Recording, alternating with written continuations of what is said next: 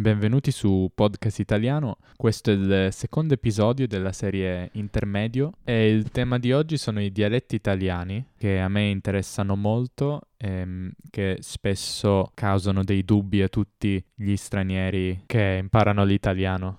Vi ricordo che su podcastitaliano.com troverete la trascrizione di questo testo con la traduzione delle parole e frasi più complicate e inoltre eh, registrerò anche un episodio di livello avanzato sullo stesso tema. Il testo sarà simile ma più complicato, quindi se questo testo vi sembra troppo facile potete provare a cimentarvi con il testo più complicato. Detto questo, incominciamo.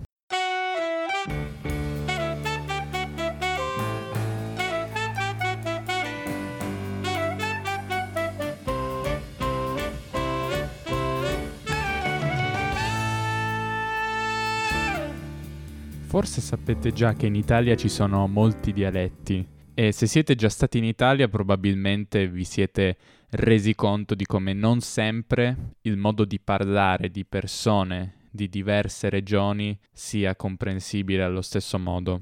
Magari capite senza problemi le persone di una regione, ma quando vi spostate in un'altra regione la vostra comprensione peggiora molto. Forse vi hanno detto che questo è causato dal fatto che in Italia ci sono molti dialetti. Bisogna fare una distinzione tra dialetto e accento. In inglese, per esempio, con dialect spesso si intende varietà di inglese. In italiano però il dialetto è un'altra cosa. I dialetti in Italia infatti sono delle vere e proprie lingue separate, sorelle dell'italiano, ma diverse. Io, che abito in Piemonte, nel nord, capirei molto poco se una persona mi parlasse in dialetto siciliano. In Italia dunque ci sono tantissimi dialetti, quanti? Difficile dirlo, perché spostandosi anche solo di pochi chilometri ogni dialetto cambia leggermente, quindi potenzialmente ne potrebbero esistere migliaia. L'italiano, come saprete, deriva dal latino. Quello che forse non sapete è che l'italiano si parla da poco tempo. La base dell'italiano è il fiorentino letterario del 1300. Penso abbiate sentito parlare di Dante, il più famoso scrittore italiano. L'italiano viene definito spesso come la lingua di Dante, che spesso viene chiamato il padre dell'italiano. Infatti è stato uno dei primi a scegliere di non scrivere solo in latino, ma anche nella lingua locale. Il suo capolavoro, infatti, la Divina Commedia, fu scritto in fiorentino, ovvero la lingua di Firenze.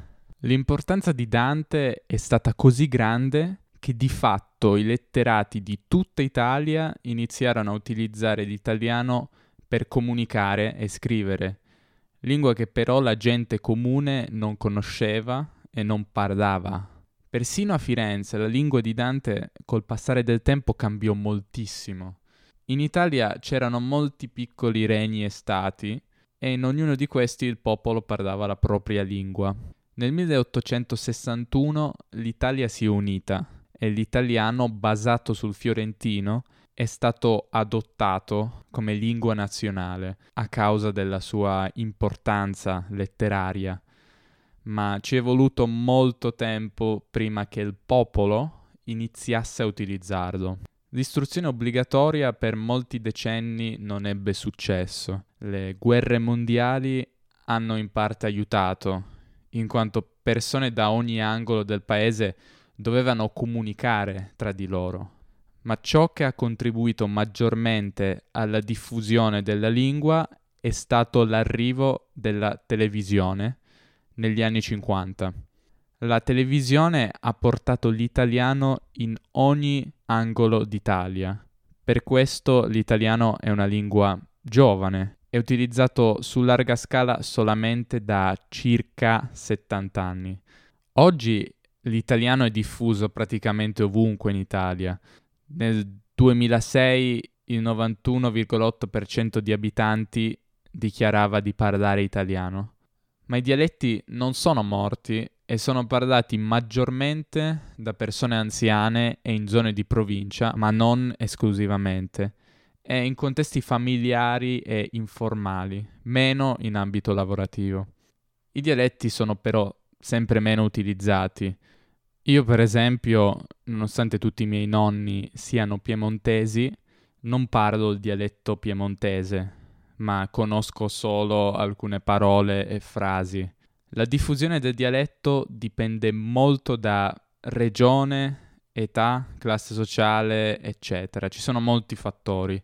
Per esempio, il dialetto veneto, che ha un'importante storia letteraria, è ancora molto vivo. I dialetti hanno influenzato e influenzano ancora oggi molto l'italiano. Infatti in ogni regione l'italiano è caratterizzato da parole e usi provenienti dal dialetto locale e gli accenti sono svariati. Per questo ogni regione ha il suo italiano regionale, mentre l'italiano scritto è molto più uniforme. Gli italiani però si capiscono senza troppi problemi quando comunicano in italiano. So che tutto questo può spaventarvi un po', ma non preoccupatevi. È difficile al giorno d'oggi trovare un italiano che non parli italiano. La difficoltà principale può essere capire l'accento, che varia fortemente da regione a regione, e alcune parole regionali. Spero che con il tempo imparerete ad apprezzare questa grande ricchezza di accenti, di parole e di usi che sono l'eredità dei dialetti nella lingua italiana. Spero che questo episodio vi sia piaciuto.